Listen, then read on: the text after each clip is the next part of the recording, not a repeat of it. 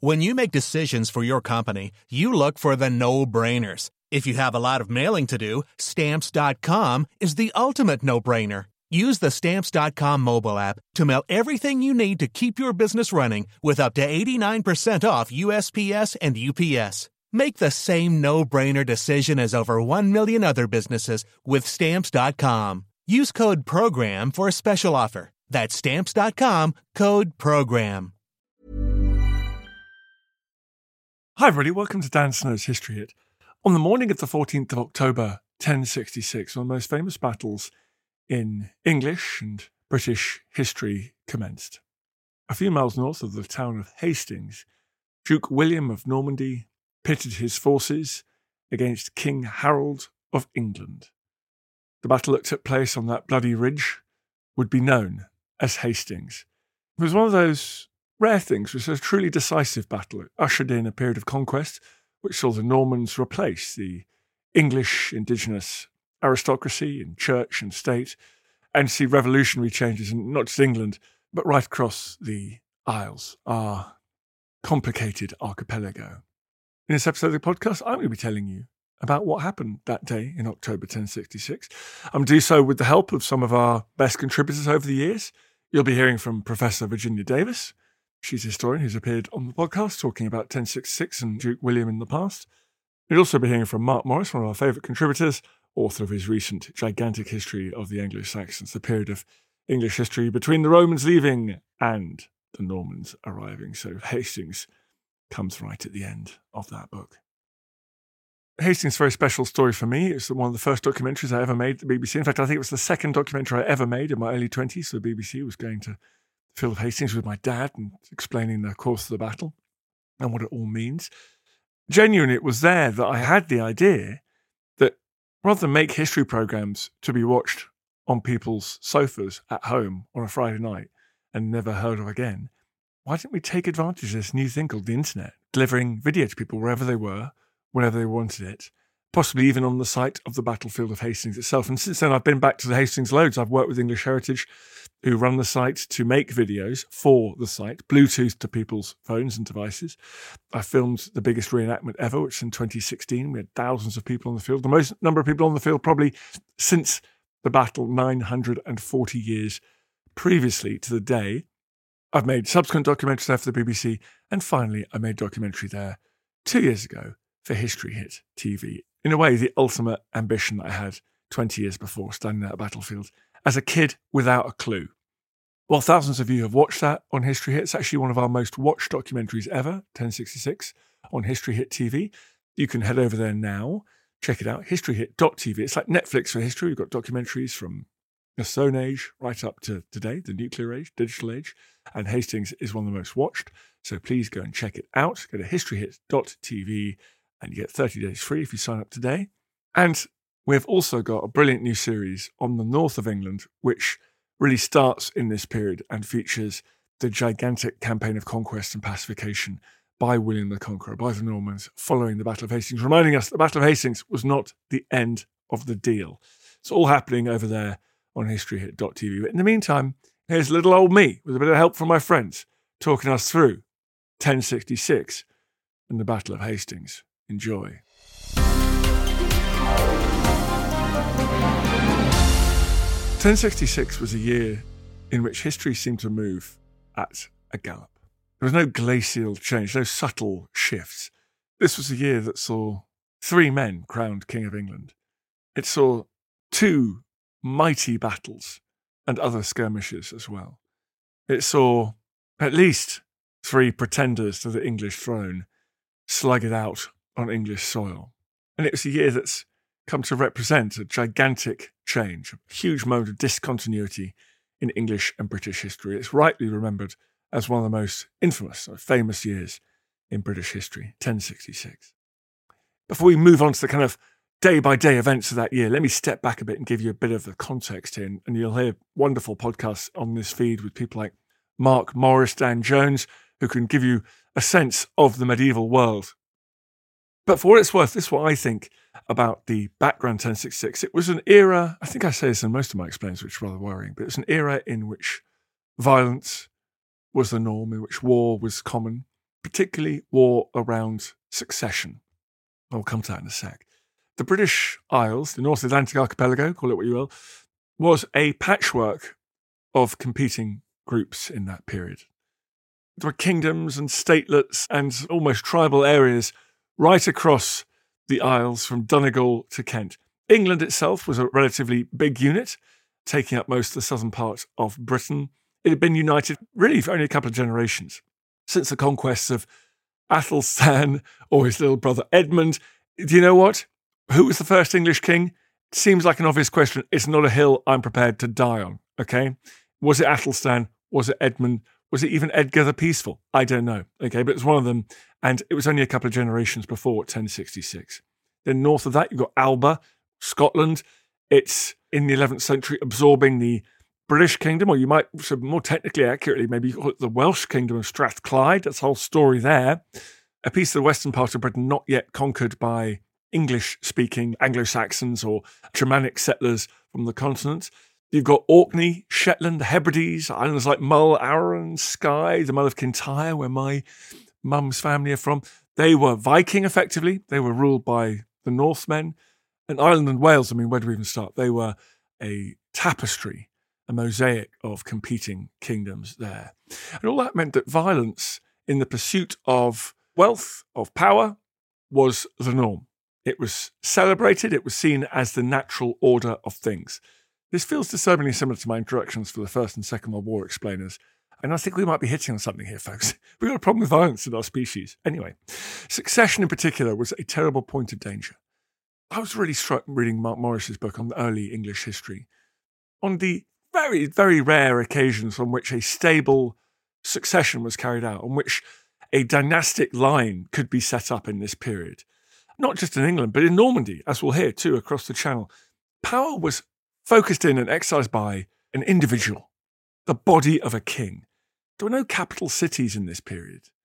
There wasn't really a state like that we get in Whitehall today or in Washington, D.C., because the centre of the kingdom was where the king laid his head that night. Continuity of government was dependent on the heartbeat of a king. And the minute that heartbeat stopped, there was absolutely no telling what would happen. Internally, with division or competition among magnates for warlords to succeed him, but also externally, invasion. It feels to me this period particularly unstable, if you like, because unlike in some cultures and periods where there is that importance of the body of the monarch, this period doesn't seem to necessarily have the unswerving loyalty of subjects to that family's bloodline. So in other periods, other dynasties, for example, I mean, the Plantagenet family, don't get me wrong, they had their ups and downs, but at times the old king would die and the young king would step into those shoes. In the 11th century, it doesn't feel to me like those families commanded the loyalty. There was a legitimacy in that kind of hereditary transition that you get in other periods. So although the son would have the best claim on his father's throne, he would almost certainly have to see off competitors. There would almost certainly be violence, competition around that moment of succession. And therefore, nearly every generation had to establish themselves. It's almost like a blood claim, a hereditary claim in this period was necessary, but not entirely sufficient to taking over from the previous generation. I mean, check this out. It was a violent business in the early Middle Ages. King Edmund of England, killed. His son Edwig, a total wrong un. The country was effectively partitioned between him and his brother Edgar. Edgar ruled very successfully, but Edgar's son Edward was killed by factions within the Anglo-Saxon state. Edward was killed in 978. Let's be honest, that's where the rot set in, because guess who came to the throne? Ethelred the Unready. His half-brother had been murdered, probably not his direct doing. A great schism therefore existed within the English state. The Vikings returned. This wasn't terrific timing, lads, because there was a great onslaught of the Norsemen, onslaught of the Vikings at the end of the 10th century into the 11th. Ethelred was not up to it, chased off the throne. England was conquered briefly, Swain, Falkbeard, etc. Ethelred's son Edmund Ironside fought back. He was wounded in battle, may have died those wounds, may have been killed on the toilet, we don't know. Edmund's sons were exiled, though lucky to escape being murdered. Edmund Ironside's younger brother was murdered. You get the vibe. This is not a time when the automatic transition from father to son or from parent to child is as assured as it is in other periods. So nearly every succession was contested, and few more famously than the one in 1066. Because in 1066, there wasn't even a son to take the throne, and it was open season. It began in the depths of winter. King Edward the Confessor, the old king, he'd reigned for 24 years. He'd come to the throne as a result of a compromise hammered out between the Danish conquerors of England and the indigenous elite. He was of the line of Alfred. He was of the line of Wessex's royal family. So he'd re-established a kind of equilibrium, but that disguised fissures within England. And one of those fissures was represented in the person of one of his worst enemies and also his father-in-law, Godwin, Earl of Wessex, an Anglo-Saxon who had switched sides and become a key figure in the Danish administration of England under the rules of Canute and his sons. He had sought to maintain his power after Edward the Confessor had come to the throne and forced Edward to marry his daughter. Now, Edward had not produced any children with that daughter. Arguably, they'd never had sex. He'd abstained. As a final act of defiance to his father-in-law, he'd perhaps abstained from having sex with his wife. And so, no children. So England had a succession problem. Edward the Confessor breathed his last on the 5th of January, 1066. And the next 12 months, folks, the next 12 months makes Game of Thrones like a game of patacake. Let me tell you, who's going to rule England? There is a blood relative. He's a child. And when there's a child on the throne, the nation is in danger. A 13-year-old called Edgar the Etheling. He's the last of the line of Alfred. He's of the royal line of Wessex. He is I don't know what relative he is to Edward the Confessor. I mean, he's a cousin, basically.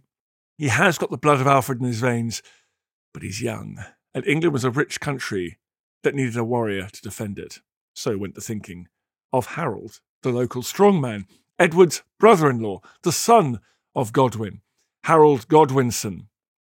As I mentioned, his father Godwin had switched times a few times in the old 11th century. In fact, he switched more times than Talleyrand, Napoleon's famous foreign minister. Anyway, so Harold was born from a Danish wife. So there you go, Harold Godwinson, English champion, Danish mother. So when old Godwin had died in 1053, the Godwins had the earldom of Essex, which Harold inherited. But by the mid-1060s, they have taken over. They've got a bevy of earldoms, all three Godwin brothers. There are some other Godwin brothers who've been exiled or in prison or just absolute troublemakers, dead. They have an earldom each, these three. They have a huge gang of supporters and friends they've put in position. They're at the top of a huge pyramid of patronage. The Archbishop of Canterbury is a supporter. The Archbishop of York is a Godwinson man. The newly widowed queen, as you remember, Edward the Confessor's queen, is Harold's sister. So when Harold claimed that Edward the Confessor had awoken from his coma in order to anoint him as his successor, there's not many people in the kingdom who are going to disagree with that. So Harold is the homegrown choice for the kingdom, for the crown of England.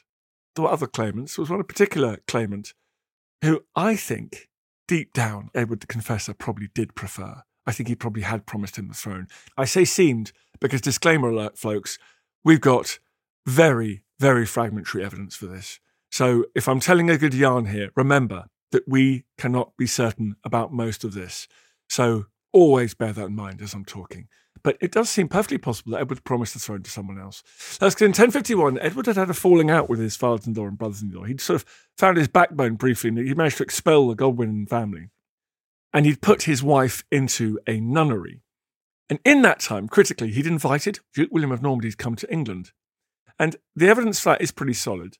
It's mentioned in the Anglo-Saxon Chronicle, and no one actually denies this happens. Norman sources subsequently suggest that in that visit in 1051, Edward, who grew up in Normandy, he was an exile, he grew up in Normandy, his mother was Norman, he was a big fan of Normandy. It does seem that Edward may have promised the throne to William of Normandy. Let's hear from Professor Virginia Davis, brilliant historian, explaining what the Normans would later claim. Post-1066 Norman writings claim that William had been promised the throne by Edward the Confessor.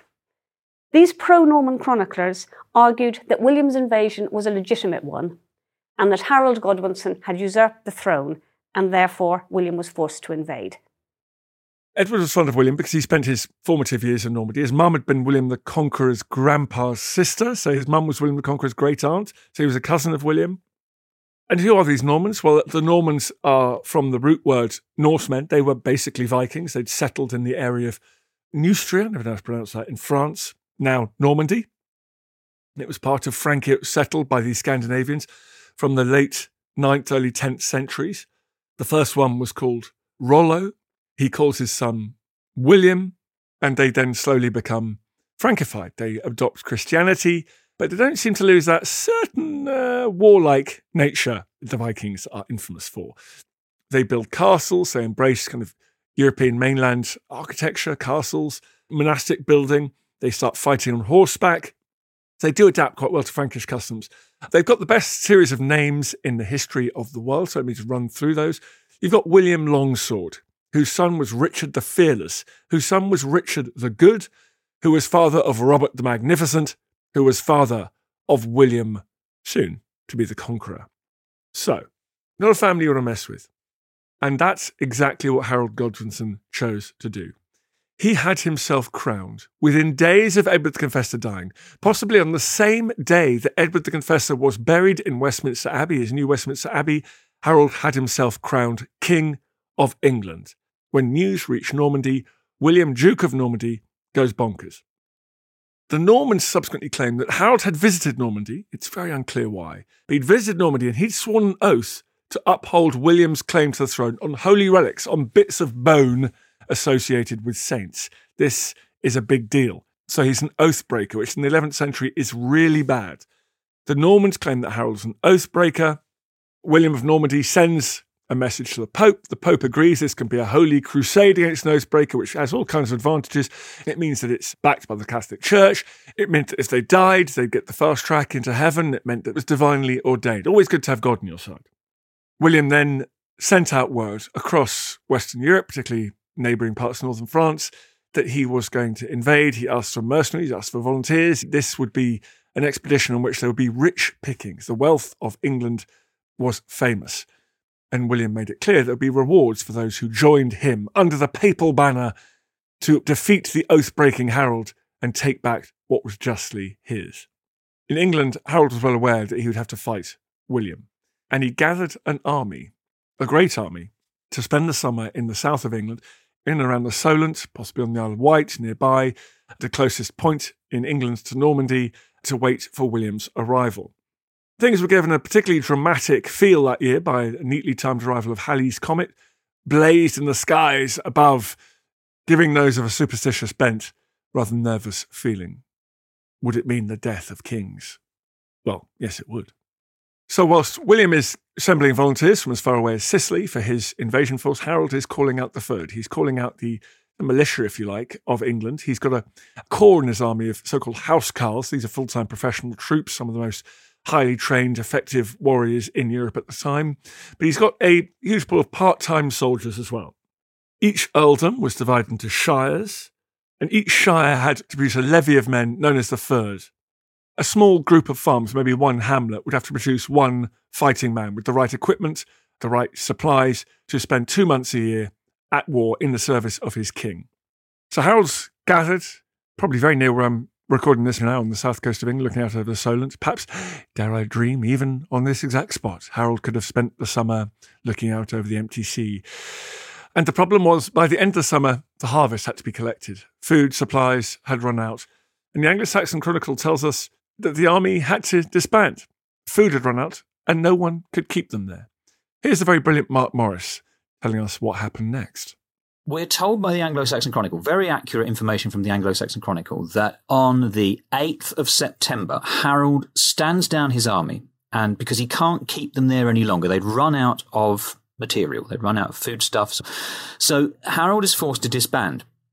And sure enough, about 4 or 5 days later, as far as we can determine, the Norman fleet does set sail. William sets sail around about the 12th or 13th of September from the place he'd mustered his fleet, which is the mouth of the River Dives in Normandy.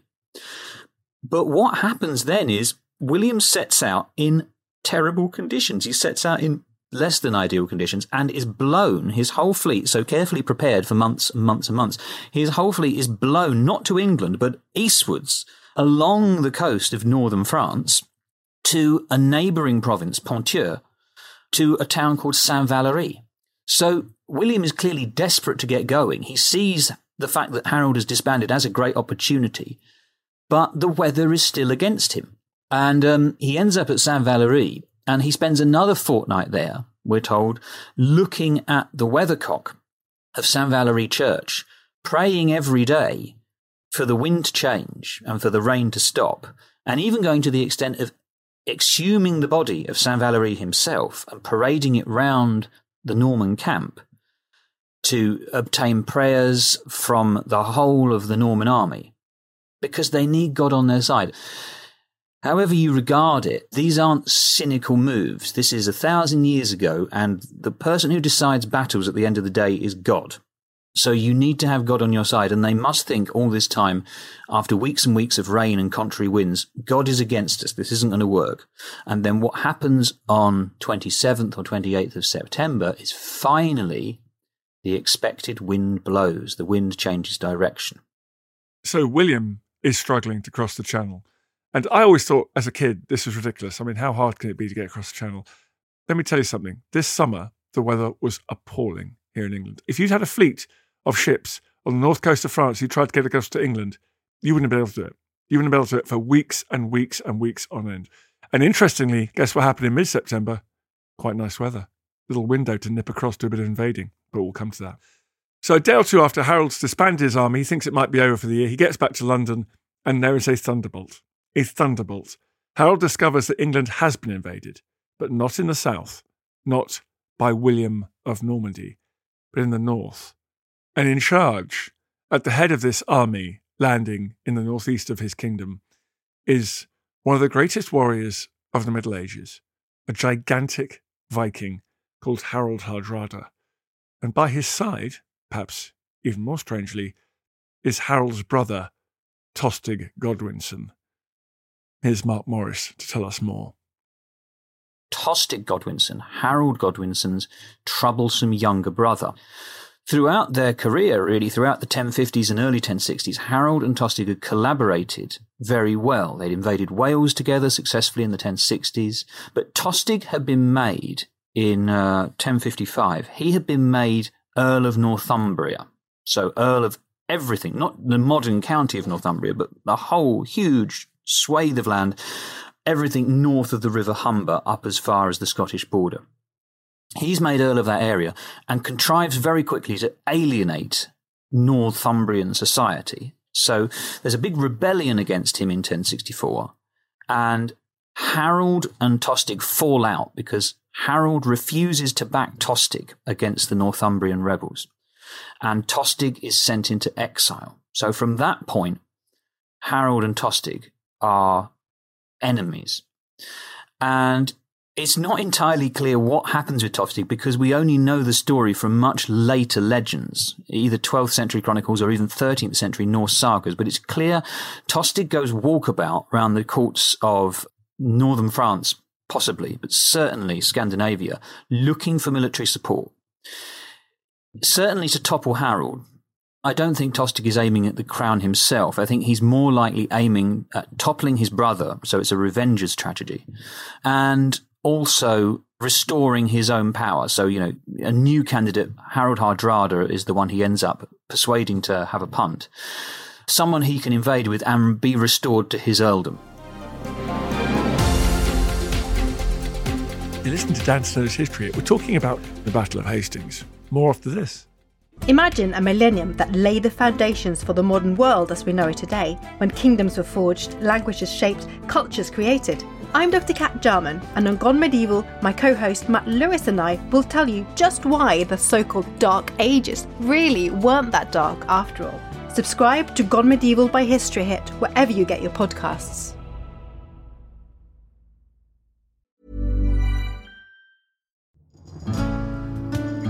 I'm Professor Susanna Lipscomb, and on Not Just the Tudors from History Hit, I'm looking for answers to the big questions about every aspect of life in the early modern period. Like, how did the memory of Anne Boleyn continue to influence the court of her daughter, Elizabeth I? How were fairies brought to life on the Elizabethan stage? And how did the arrival of male-only doctors threaten the lives of women? In other words, not just the Tudors, but most definitely also the Tudors. Twice a week, every week. Subscribe now and follow me on Not Just the Tudors from History Hit, wherever you get your podcasts. Ready to pop the question? The jewelers at BlueNile.com have got sparkle down to a science with beautiful lab-grown diamonds worthy of your most brilliant moments. Their lab-grown diamonds are independently graded and guaranteed identical to natural diamonds, and they're ready to ship to your door. Go to BlueNile.com and use promo code LISTEN to get $50 off your purchase of $500 or more. That's code LISTEN at BlueNile.com for $50 off. BlueNile.com, code LISTEN. Looking for the perfect gift to celebrate the moms in your life? Aura frames are beautiful, Wi-Fi connected digital picture frames that allow you to share and display unlimited photos. It's super easy to upload and share photos via the Aura app. And if you're giving an Aura as a gift, you can even personalize the frame with preloaded photos and memories. And also remember, when you're using messaging apps, they shrink the photos. You cannot print those out. You cannot blow them up. This is high quality imagery going to one of the most important people in your life. The Aura app is super easy to set up. It takes about 2 minutes, and you're going to love it. There's free unlimited storage, add unlimited photos and videos, and invite as many people as you want to a frame.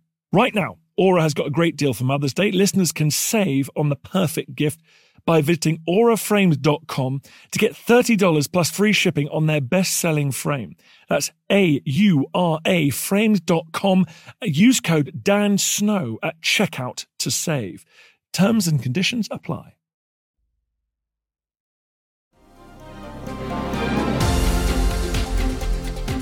So Harold has been betrayed in the most brutal way imaginable by his big brother. It's all a bit Godfather here, folks.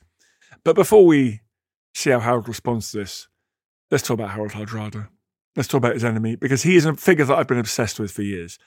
Harald Hardrada, which roughly translates as hard ruler, severe, resolute. I think resolute might be a bit of a euphemism there, but you get the sense of it.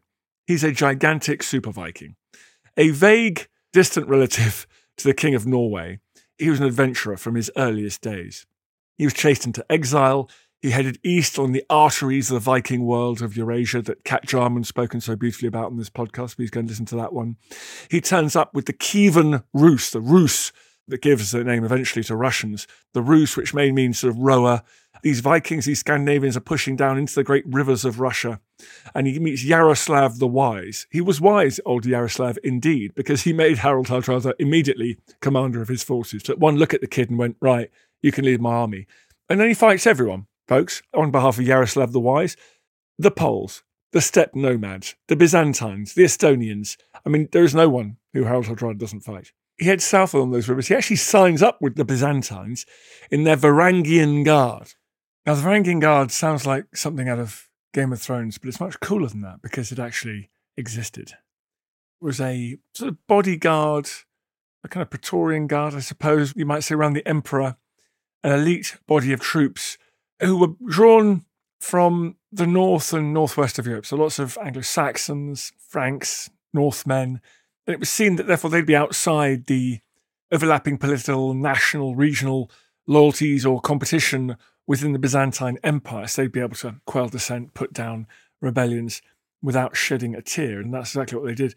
Predictably enough, they also played a role in court intrigue, the palace politics, to the point at which it seems like they would install candidates on the throne of Byzantium itself. In fact, Harald Hardrada may indeed have had a hand in the succession of the Byzantine Empire. But he ended up fighting the Arabs. We think he journeyed as far as Iraq and Syria. He went to Italy, Bulgaria. He became known apparently as the Bulgar burner in Bulgaria. He may have taken part in one particular palace coup where he blinded an emperor and put another candidate on the throne, all of which means he became fabulously wealthy. Amazingly, and somewhat predictably, once he'd arrived back at Yaroslav the Wise's court, he then attacked the Byzantines straight away, apparently, because, of course, by that stage he knew everything about them. Anyway, he returned north through Kiev, he married a princess, and with his vast wealth he headed home to claim the throne of Norway. You see, deep down, all he wanted all that time was to be back in his native Norway and be acclaimed king. Unsurprisingly, he did so. He arrived back in Norway and became king. I mean, you don't want to get that message that Hardrada's back from the east. He defeated the Danes several times in battle, never managed to unify Denmark and Norway, but defeated the Danes quite often, helped forge modern Norway, explored the Arctic. I mean, this guy is absolutely extraordinary. One historian has a great quote about him, which I thought was just one of the most remarkably euphemistic things I've ever read in my life. He said, his personal morality appears not to have matched the Christian ideal. Do you think so? Anyway, this is the guy who just crunched his keel into the gravel of Yorkshire.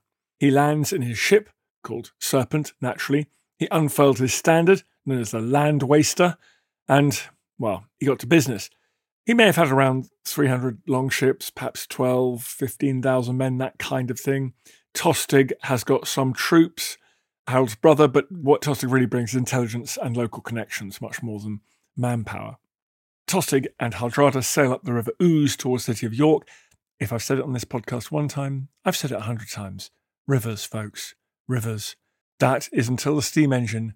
Boats, rivers, sea, that's how people transported army, goods, trade themselves around Europe. The Northmen penetrated the isles via the rivers. They were like arteries. And Norsemen were like, I don't know, red blood cells or something? Anyway, they penetrated up the river towards York, and then they fought a very remarkable battle just outside York called the Battle of Fulford against the northern earls who had replaced Tostig, Edward and Morcar. It's a complicated battle. It's one that features in my TV show on History Hit TV that I made 2 years ago on 1066. We interviewed the excellent Chas Jones, who's transformed the archaeology of the battlefield of Fulford. He's discovered there what seems to be one of the few sites in Europe where they found a series of artisanal smelting sites established after the battle. So the idea is that all this armour, broken weapons lying around the battlefield, and immediately blacksmiths have come in, they're smelting, they're recycling, they're using that metal, creating, fixing and making new. And what seems to have happened at that battle is that the Norwegians used the mobility given by the river, outflanked the English, and there was a slaughter. York surrendered to the Northmen hours after, and it was then arranged that hostages would be brought to the Norwegian army at a place called Stamford Bridge, which is 10 miles east of York, as a sign of loyalty and submission. So Harald Hardrada returned to his ships, returned to his camp, and made his plans to meet these hostages at Stamford Bridge a few days later. Harold of England made one of the boldest moves in English military history while this fighting was going on at York. As soon as he heard the news of Hardrada's landing, he gathered his professional troops around him, sent messengers to summon northern counties to gather their third south of York, and then made the journey on horseback, we think, 185 miles in just 4 days. It was a lightning march. This was characteristic of Harold, we think. He was a warrior. He'd established himself, particularly in war against the Welsh. He'd subdued several Welsh leaders. He knew his way around the battlefield. And he surmised that the quickest way to deal with this new Viking invasion would be to march as fast as he could, as quickly as he could, and snuff it out. In the words of Nathan Bedford Forrest, the legendary Confederate cavalry commander in the American Civil War, his idea was clearly to get there first with the most. Get up into Harold Hardrada's face before Harold Hardrada was prepared with a big enough force to inflict a decisive defeat upon him. So, it's extraordinary 4 days forced march. He gets from London to York. He marches through the city of York, hears that there's going to be a meeting at Stamford Bridge, and continues marching towards Stamford Bridge.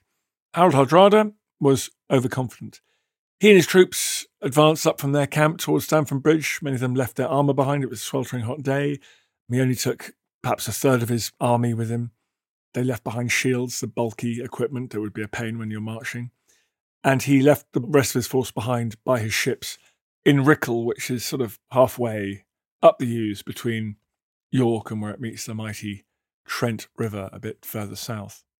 The Viking sagas tell us that when Harold Hardrada reached Stamford Bridge, he saw advancing from the west a force clad in armour off which the sun sparkled like the glint of sunshine on broken ice. He realised that he'd been caught. This was the English army under his rival King Harold, and he was at a great disadvantage. He was outnumbered, he was ill-equipped, and he was taken completely by surprise. Stamford Bridge is a bridge over the Derwent River, and the Viking army was split on both sides. The English charged in and massacred the troops on one side. The great story goes that one berserk Viking, one enormous Viking warrior, held the bridge himself, held off the English army single-handedly, a great axe-wielding warrior, killing something like 40 Englishmen before an Anglo-Saxon got on a barrel, went under the bridge and stabbed up into his unprotected groin through the slats of the bridge. It's a great story and it might just be true. In the second phase of the battle, as the English rushed across the river and threw themselves at the Viking army, Harald Hardrada was himself killed, possibly taking an arrow to the throat, and Tostig, Harold's brother, was killed as well. The victory was so decisive that Hardrada's 16-year-old son Olaf, who'd remained with the ships, returned with just 24 of the 300 ships with which they'd arrived in Britain just a week or two earlier. It was a stunning achievement, particularly given the recent history of the Viking invasion and occupation of England. This was a very different result, a decisive defeat, the last major battle fought on English soil against the Northmen. In many ways, the end of the Viking era in England. At this point, Harold, King of England, had won a victory to rank him alongside the greatest of English kings. The battle being won, the dragon having been slain, he disbands his army for a second time. So all the call-up troops are sent home. Well done, mission accomplished. And then, about a week later, probably around the first few days of October, I think, again, it's reasonable to assume Harold is still in Yorkshire because he needs to pacify Yorkshire. Lots of people in Yorkshire had been very pleased to see the arrival of a Scandinavian king because that part of the world has strong cultural ties, political and cultural ties, to Scandinavia.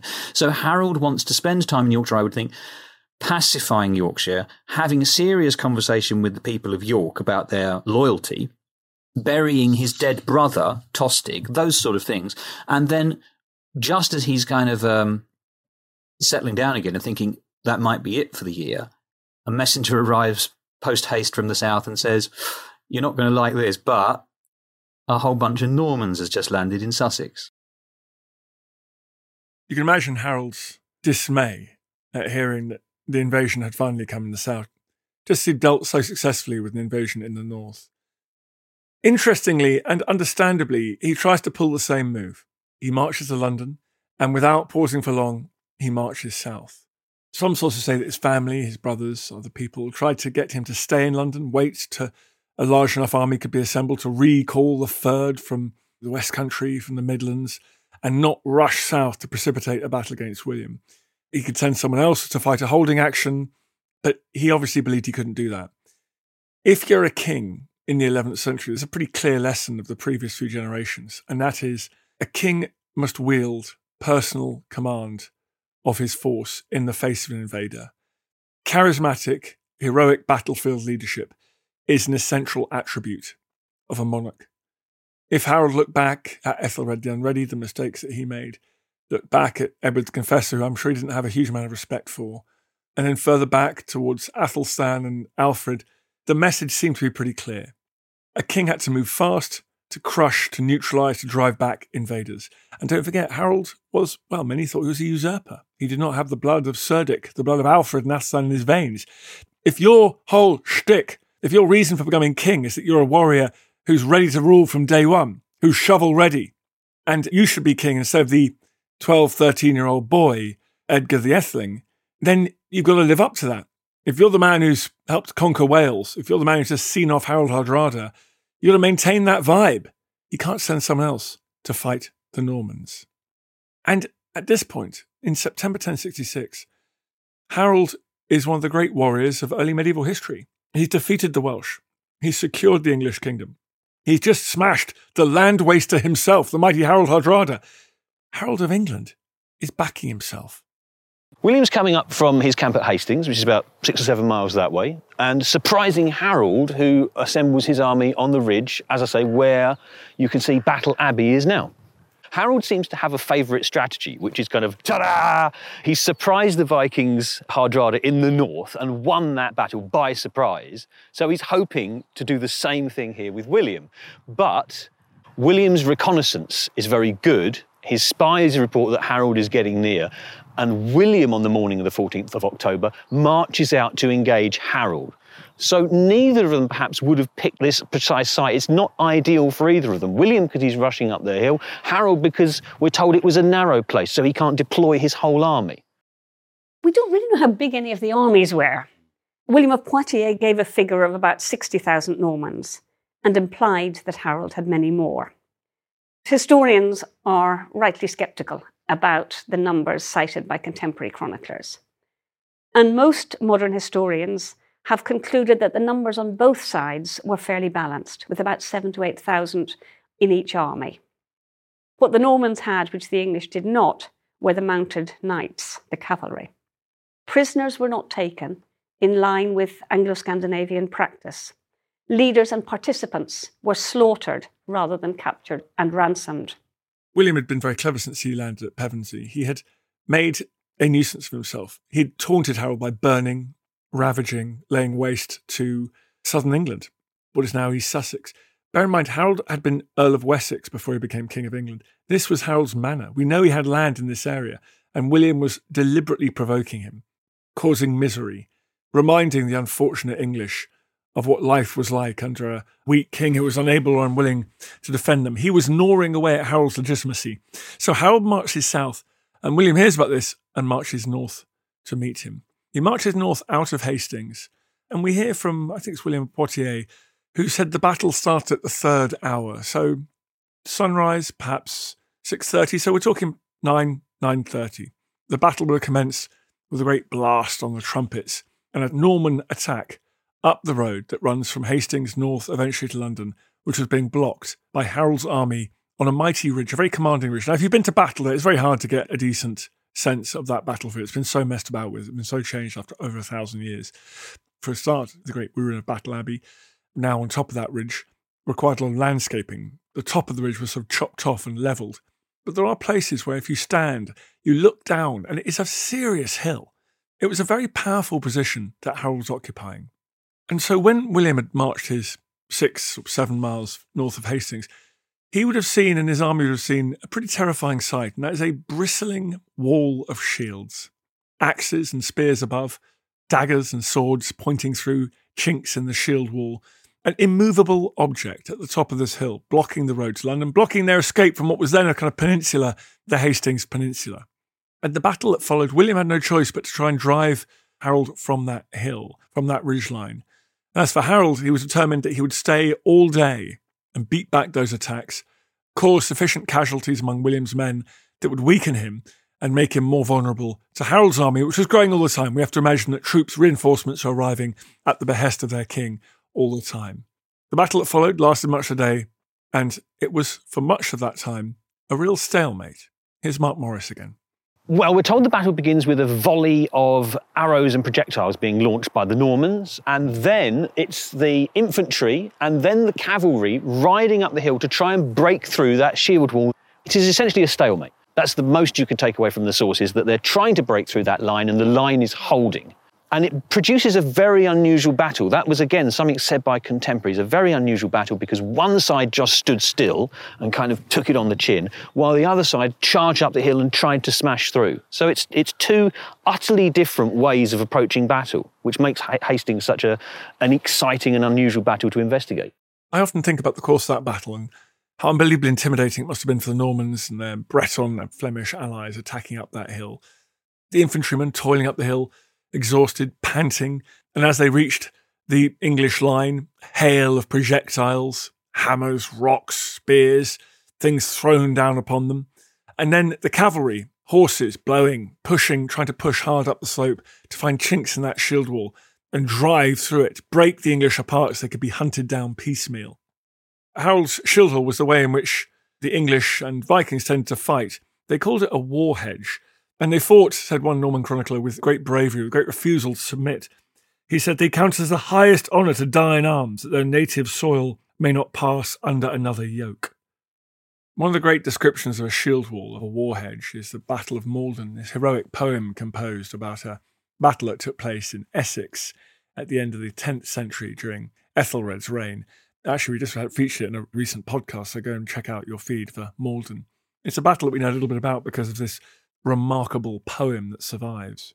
And we hear in this poem how the English leader encouraged his warriors there, riding and ruling, directing his soldiers, how they must stand and keep that place, and gave them instruction as to how they should hold their shields correctly, fast with their hands, that they should fear nothing. When he had fortified his third men graciously, then he alighted amid the ranks where it most pleased him, in the place where he knew his most loyal hearthguard to be. Those are his full-time professional household warriors, the housecarls. There was shouting heaved up, ravens circling, eagles eager for carrion. An uproar was on the earth. Then they let fly from their hands spears file hardened. The spears grimly ground down, bows were busy, shields were peppered with points. I think that gives us a sense of the fighting that lasted much of the day at the Battle of Hastings. The Norman tide would surge up that ridge. It would reach the high tide line. There would be a ferocious, snarling, pushing melee at the shield wall. The exhaustion would kick in. The Normans would retreat back down the hill to regroup. Norman archers would spray the shield wall with arrows, and soon, like the poem says, the shields would have been peppered with arrows embedded into the wood. I like the way the English leader took his place on foot in the front rank. We think that's what Harold probably would have done with his brothers, Gyrth and Leofwin there as well, providing that leadership. William, too, at the bottom of the hill, was riding a horse, using the new stirrups that were coming from the east, allowing riders to really put their full body weight behind a great blow with sword or lance. And his half-brother, Bishop Odo, he didn't like spilling blood because he was a man of the church, so apparently he used a mace. And other close family members, bound by familial ties, were essential to William's command and control as well on the day. Now, at this point, or in a subsequent attack, after one of these ferocious moments of contact, when the two lines had come together in a pushing, shoving, anarchic melee, the Norman line, some Norman chroniclers say it was the Bretons, their allies from Brittany, they blame them. They retreated down the hill in a kind of chaotic manner. And that seems to have precipitated a kind of almost general crisis in the Norman army. The rumour went round that Duke William was dead. And William at this point has to tear his helmet off and gallop the length of the line and say, I'm alive, and with God's help, I'll be victorious." He managed to rally the army. And this is the point at which some historians think that by rallying the army, some English troops had chased the retreating French, Bretons, Normans, whoever, down the hill. And by rallying the army, William was able to sort of round on those English troops. And now they're out in the open, away from their war hedge, away from their shield wall. They were vulnerable because they're in ones and twos, small groups, and William's heavy cavalry could scythe into them and strike down at these infantrymen. And they were exposed. They were vulnerable to that counterattack. The Bayeux Tapestry says that a small group of English troops were sort of isolated, try and form a little shield wall, and then they were butchered. Now, that possibly includes one or both of Harold's brothers, Gyrth and Leofwin. You can imagine King Harold, if he was still alive and able to, receiving that news at the top of the hill and carrying that torment through the rest of the day. Bring us on to the crucial point of the battle, because the crucial point that all the sources agree on, so the detailed sources are the Carmen, William of Poitiers and the Bayeux Tapestry, they all agree on the fact that at some point the Normans started to run away. They disagree as to whether it was feigned or whether it was real. The Normans start to run away and the English follow them down the hill. And then the Normans wheel round and turn it to their advantage. Now, it's impossible to unpick which source is right there. I think the most credible one is perhaps the Normans tried to feign it. The Carmen says a flight that was started off as a ruse, as a trick, then became real one as it went wrong. The Normans pull that off and they manage to sort of encircle the groups of Anglo-Saxons who have come down from their ideal position on the top of the hill and pick them off. And it's that breaking of the shield wall that does for Harold and the Anglo-Saxons. It does seem that this was the way in which William was able to grind down the English army. Perhaps once, perhaps more times, and whether it was deliberate or not, the Normans retreated down the hill, and each time, perhaps, the English would follow, they'd be rounded upon and cut down. So that indiscipline, that over-enthusiasm, whatever it was, that trickery meant that more and more of Harold's troops were being killed out in the open rather than staying on the ridge where they were relatively safe. And it seems that by nightfall, Harold's army, the gaps were starting to show in that shield wall. And at this point, William launches one last major attack up the hill. Once the shield wall has holes in it, then really, that was the English's primary advantage. That was what was keeping them alive, the fact that their shields were all locked together. As soon as they've got holes in it, then the Norman cavalry have the advantage of being able to ride quickly among them, pick them off in small groups. So we don't know, of course. One annoying chronicler says that King Harold was killed at the beginning of the battle, but that's terrible for a dramatic retelling of the battle. So let's just ignore that particular source and go with two perhaps more reliable sources, the Bayeux Tapestry and the Battle Song of Hastings, both created within a couple of years of the battle at most. They do seem to suggest that Harold lasted until late in the day. One of them, the Bayeux Tapestry, appears to suggest that Harold may have been shot in the eye by an arrow. Even then, though, William needs Harold to be dead. You know, this isn't a war that can be solved by negotiation. This is a succession dispute. He doesn't just need Harold defeated, he needs him eliminated. The turning point, the thing that decides the battle, all the sources agree, as you'd expect, is the death of King Harold, you know, the elimination of one of the two contenders for the throne. Well, the arrow in the eye we all remember from, you know, when we're little children, because it's famously depicted on the Bayeux Tapestry. So we see it on, you know, lunchboxes or key rings or tea towels, what have you.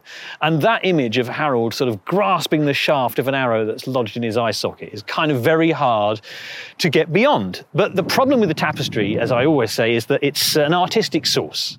So was Harold shot in the eye by an arrow? It's one of the most famous episodes in English history, and it may well never have happened. It's not mentioned anywhere else in any other sources. And it may be the Bayeux Tapestry doesn't even show that, because in fact, if you look at the stitching, the holes in the back of the tapestry, it seems like a sort of spear or something, a stick, has been reinterpreted as an arrow by 19th century restorers, so there may be no arrow there at all.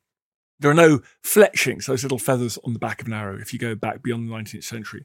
Also, if it is an arrow, it could be kind of allegorical, because there's bits in the Bible about a king who broke an oath being shot in the eye by an arrow or being blinded. So it could be allegorical because Harold is an oathbreaker. So the whole thing is pretty obscure. It's 1,000 years on. It's a bit like trying to work out how Nelson died from a cartoon made a few years after his death. So it's tricky.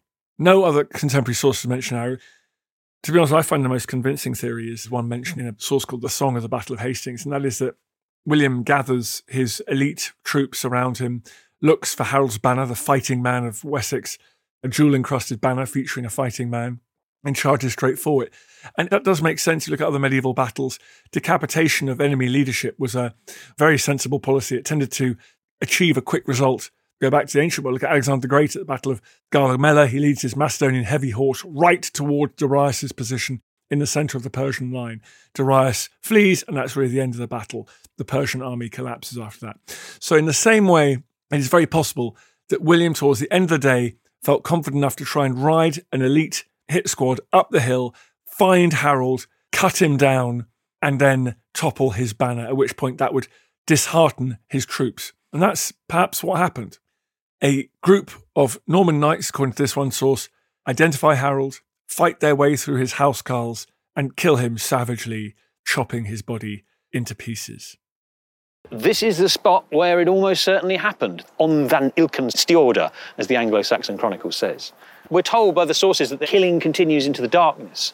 Mostly it's Englishmen falling. I mean, you've got to imagine this place is covered with dead bodies by this point. But really, in terms of the broader picture after that, this is the fall of Anglo-Saxon England. Harold's banners, the Dragon of Wessex and the Fighting Man, were thrown to the ground, and in the dusky light, it would have been the sign on the battlefield that the English army had dreaded. And word, I think, would have passed through the ranks like wildfire.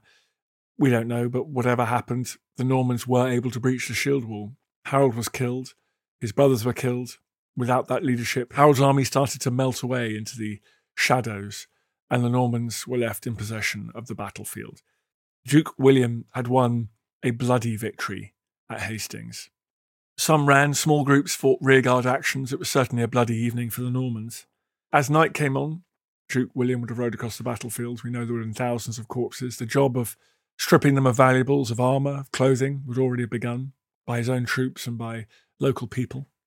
So by the following day, there had just been a mass of naked, mutilated bodies on the field. Somewhere among the dead was King Harold of England, and Anglo-Saxon England died with him. Some nobles attempted to put Edgar the Etheling on the throne, but he was never crowned, and William's march appeared unstoppable. He circled London and had himself crowned in Westminster Abbey on Christmas Day 1066, near the end of that extraordinary year. Hastings was decisive, but it wasn't the end in itself.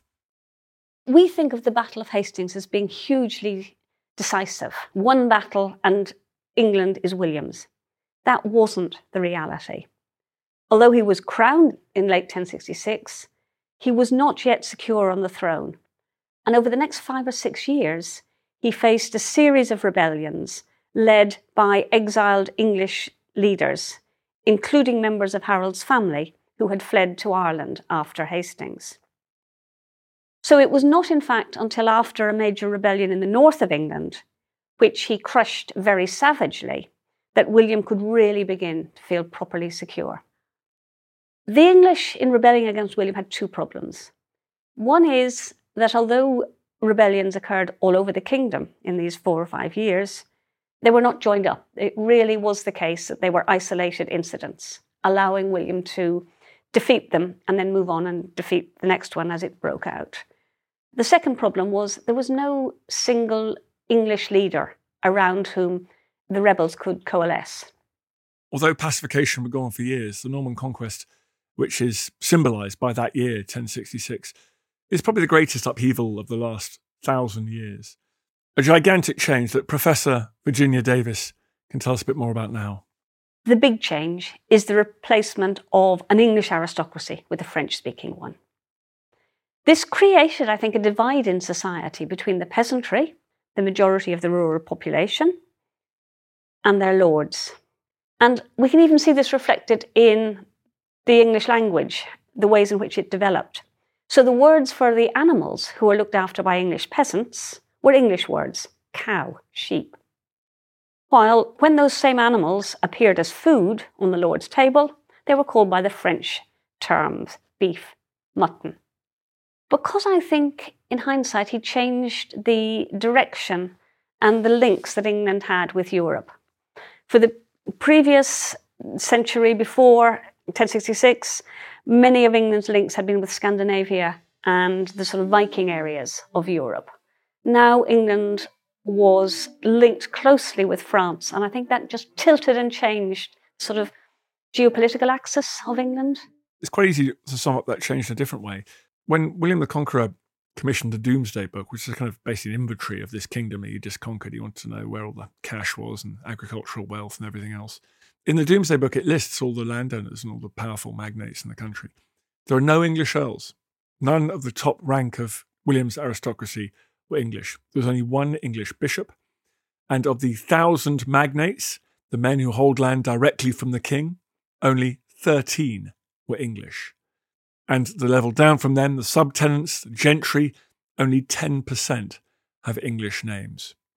The Normans invaded, fought a bloody, decisive battle at Hastings, and then subsequent campaigns, pacifications, castle building, terrorisation, and they succeeded in replacing the native elite of a kingdom with profound changes that endure right up until today. That's 1066 for you, folks. I hope you enjoyed it. You can always go and watch the 1066 documentary on History Hit TV. And I think next year we're going to do a 1067. We're going to do what happened next, how William followed up his victory at Hastings with his campaigns to cement his rule over the English. So watch this space. Thanks everyone for listening. Until next time, bye-bye. I feel the hand of history upon our shoulders. All this tradition of ours, our school history, our songs, this part of the history of our country, all were gone and finished. Thanks, folks. You've made it to the end of another episode. Congratulations. Well done, you. I hope you're not fast asleep. If you did fancy supporting everything we do here at History Hit, we'd love it if you would go and wherever you get these pods, give it a little rating, 5 stars or its equivalent. A review would be great. Thank you very much indeed. That really does make a huge difference. It's one of the funny things the algorithm loves to take into account. So please don't ever do that. It can seem like a small thing, but actually it's kind of a big deal for us. So I really appreciate it. See you next time. Hey, it's Paige DeSorbo from Giggly Squad. High quality fashion without the price tag. Say hello to Quince. I'm snagging high-end essentials like cozy cashmere sweaters, sleek leather jackets, fine jewelry, and so much more. With Quince being 50 to 80% less than similar brands. And they partner with factories that prioritize safe, ethical, and responsible manufacturing. I love that. Luxury quality within reach. Go to quince.com/style to get free shipping and 365-day returns on your next order. Quince.com/style.